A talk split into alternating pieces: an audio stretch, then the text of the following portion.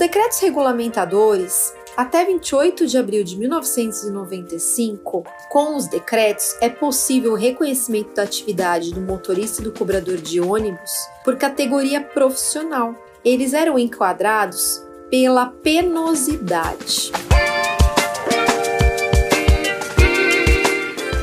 Olá, meu nome é Thaís Rodrigues dos Santos, eu sou advogada, professora, especialista em direito previdenciário e escritora de obras jurídicas. E o meu tema de hoje é sobre a aposentadoria especial do motorista e do cobrador de ônibus. Ocorre que, após 28 de abril de 1995, é necessário comprovar os agentes nocivos no ambiente de trabalho desses trabalhadores. Para tanto, eu tenho estudado, através de pesquisas científicas, provas emprestadas, em que é possível sim conseguir, através da prova, perícia técnica no ambiente de trabalho, o reconhecimento da vibração de corpo inteiro como um agente nocivo, um agente agressivo, porque em São Paulo, a maioria dos motoristas e cobradores de ônibus trabalham expostos após 28 de abril de 95, continuam expostos à vibração de corpo inteiro acima dos limites de tolerância.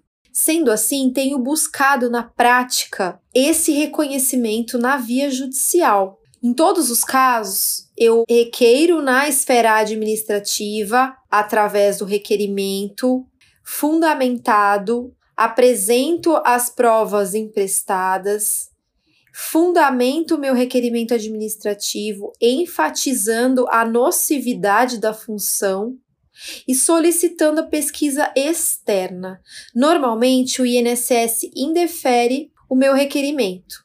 Sendo assim, parto para ação judicial. Espero, em algumas vezes, superar o valor da causa, 60 salários mínimos, para que eu possa ajuizar ação na esfera federal previdenciária.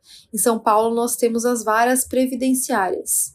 Sendo assim, ao ajuizar minha ação, eu fundamento com provas emprestadas, artigos científicos, entrevistas, é, utilizo também o PPP, ainda que não conste o agente vibração de corpo inteiro e o ruído esteja abaixo dos limites de tolerância para que eu possa, na justiça, desconfigurar o PPP e demonstrar, através dos artigos científicos, das provas emprestadas e de toda a argumentação, de que é possível comprovar, através da perícia técnica, que o PPP, que é o perfil profissiográfico previdenciário que as empresas de ônibus entregam aos seus funcionários, não refletem a realidade vivenciada por esses profissionais pois eles estão sim, diferente do que consta no PPP, esses profissionais estão sim, continuam sujeitos a agentes nocivos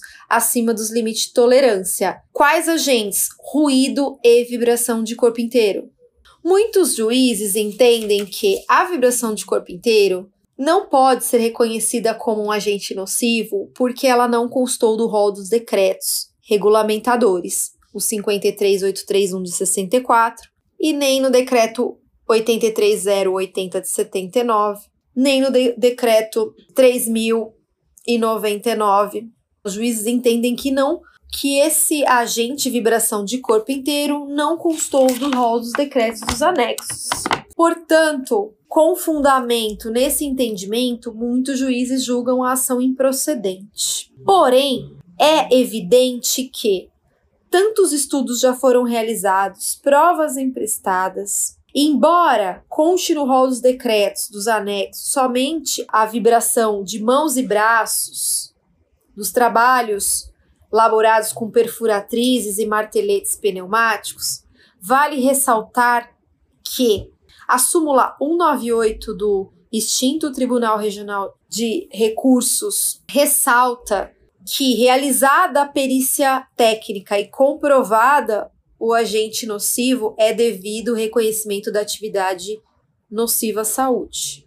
Isso também é confirmado pela nossa Constituição Federal. O direito ao reconhecimento da periculosidade ou insalubridade como agente nocivo e garantia de uma aposentadoria antecipada. Baseado nesses entendimentos, tenho obtido êxito na esfera federal, com ações que já transitaram em julgado, inclusive, e venho obtendo sentenças favoráveis também com tutela antecipada já, indicando e determinando ao INSS que implante aposentadoria especial desses trabalhadores, motoristas e cobradores de ônibus.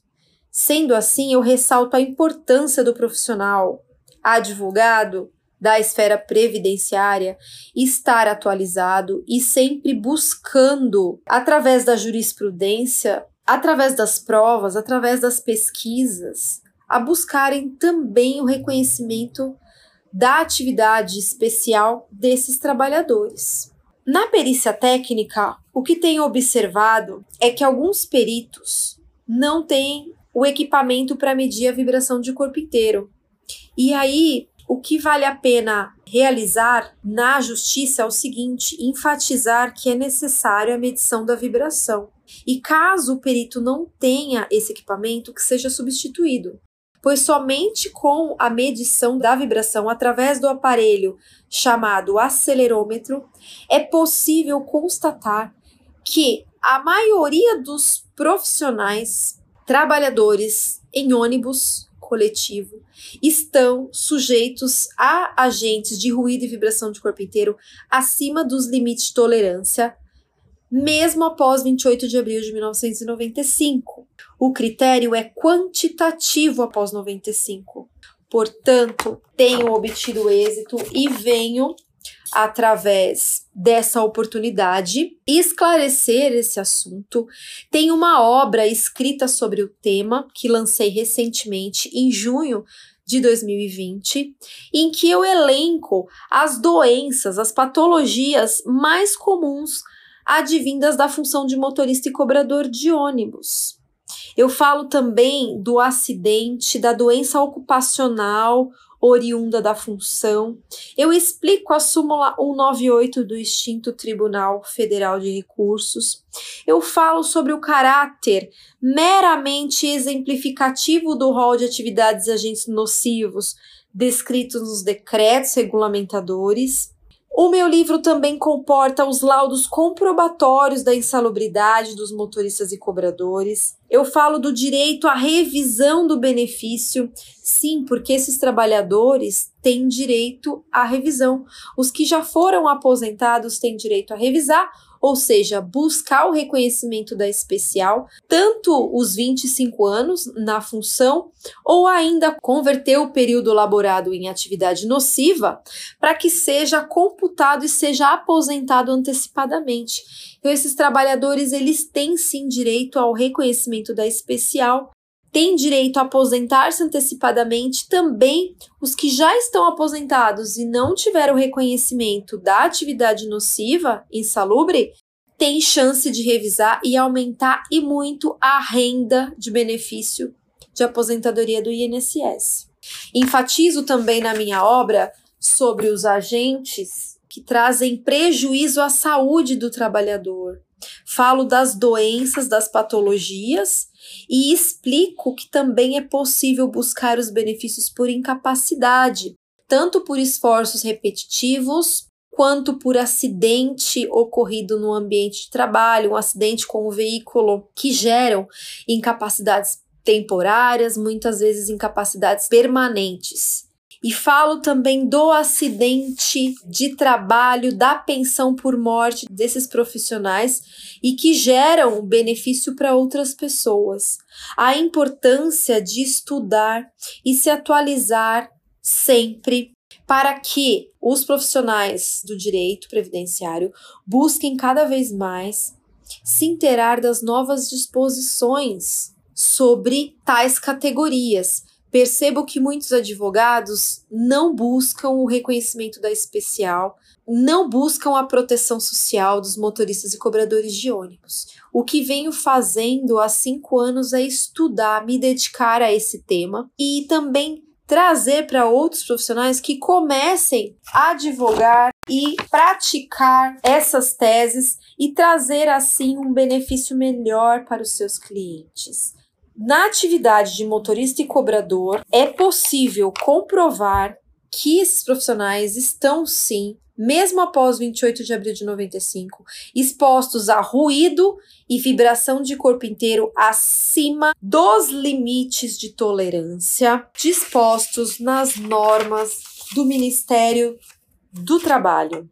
Temos no anexo 8 da NR 15 as normas que competem sobre a vibração de corpo inteiro, a ISO 2631 de 97. É a norma que regulamenta o limite de vibração de corpo inteiro. Um outro detalhe muito importante é que uma portaria a 1297 de 13 de agosto de 2014 alterou os limites descritos na NR 15 no anexo 8, aumentando os limites de vibração. Portanto, atualmente é possível conseguir a insalubridade até 13 de agosto de 2014. Sendo assim, em resumo, o que podemos constatar? A atividade de motorista e cobrador de ônibus, ainda que não sejam aplicados após 28 de abril de 95 a decretação da insalubridade pelos decretos regulamentadores, é possível conseguir com base na súmula 198 do Tribunal Regional Federal do extinto Tribunal Federal de Recursos, é possível, através dessa súmula, através das normas que regulamentam a atividade especial, artigo 57 e 58 da Lei 8.213, do anexo 8 da NR 15, comprovar que motoristas e cobradores de ônibus permaneceram em atividades nocivas à sua saúde até 13 de agosto de 2014. Um longo período em que vai fazer uma grande diferença na aposentadoria, no tempo de contribuição desses trabalhadores. O ponto principal é aumentar o tempo de contribuição através do reconhecimento da especial, conseguir buscar a perícia técnica no ambiente de trabalho e também, por outro lado, revisar os benefícios dos motoristas cobradores já aposentados que não tiveram esse reconhecimento, que não buscaram esse reconhecimento e aposentaram com valor muito menor do que efetivamente têm direito. Fica aqui minha exposição, mando um grande abraço a todos e até o próximo áudio.